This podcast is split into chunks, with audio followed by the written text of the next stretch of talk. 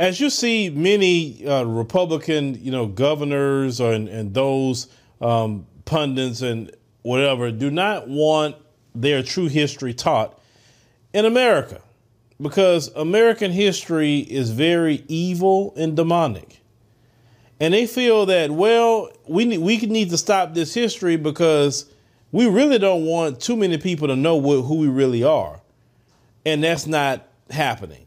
Case in point, you have this white young lady that just come to the realization about the history of her community and how sick they were. Let's roll that. Evangelical culty religion. As I educate myself, though, I really get stuck on this one point. White Christians would go to church on a Sunday wearing a cross around their neck to worship a martyr god who was crucified uh, by being nailed to a cross to be publicly tortured to death uh, for political reasons. And then those same Christians would leave church with a picnic to go to a public and then they would gather by the hundreds or thousands to do to a black person the same or worse than was done to their martyr god. And then they would pass out the body parts as souvenirs and they would take photographs to go on postcards. And they would bring their kids and call themselves, without irony, Christians. What the actual?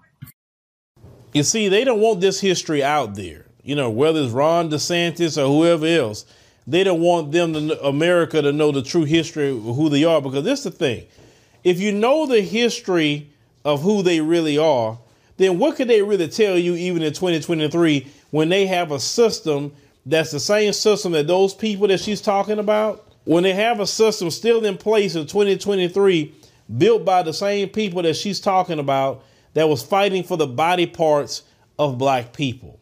Also, they were eating black people as well. If you read the book, The Delectable Negro, they had a thing even called Negro soup. Oh, yes. They was eating people from the continent of Africa, Europe, and also here in the Americas, black people. They don't want that history to be out there as well. See, these people's history is, is, is not good.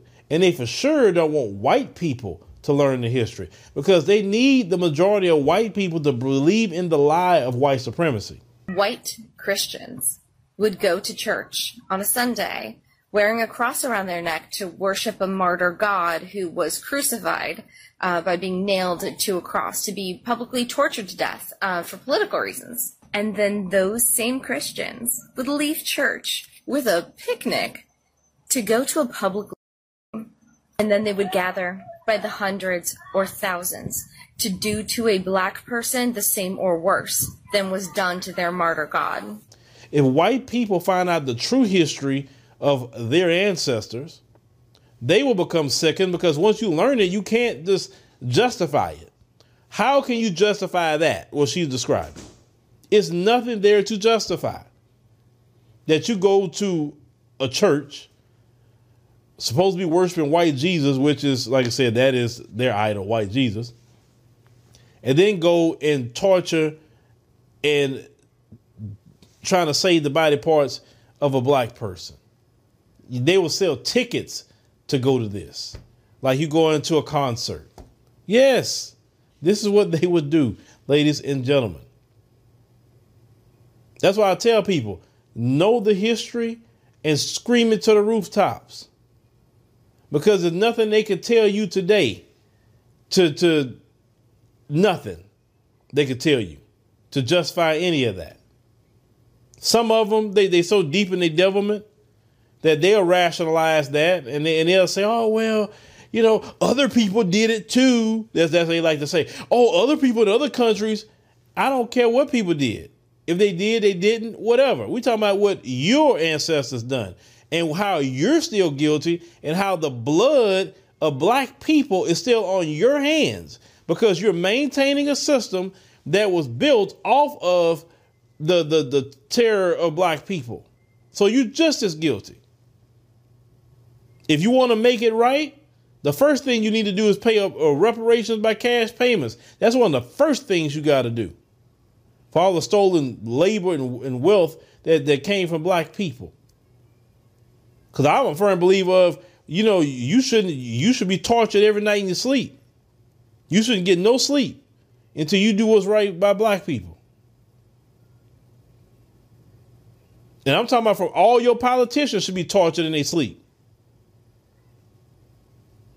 They got a system that was built off, of, off of the blood of black people. Evil, evil, evil.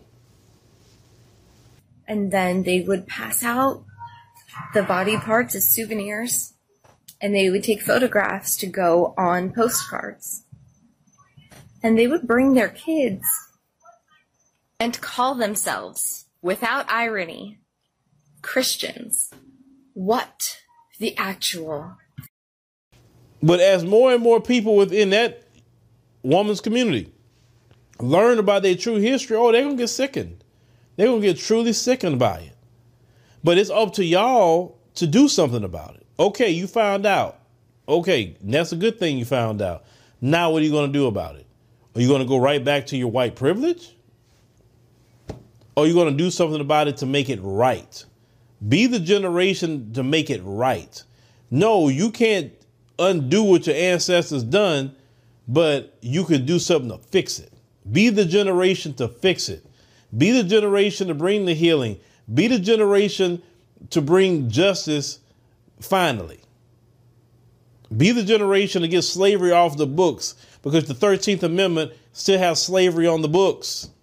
Be that generation. Or you're just going to go down in the history books as just evil. And I don't think you want that to be your complete legacy. You can say, yeah, they were evil for a lot of the years, but at the end, they made things right. Be part of that generation. Let me know what y'all think about, you know, what, what this woman is saying.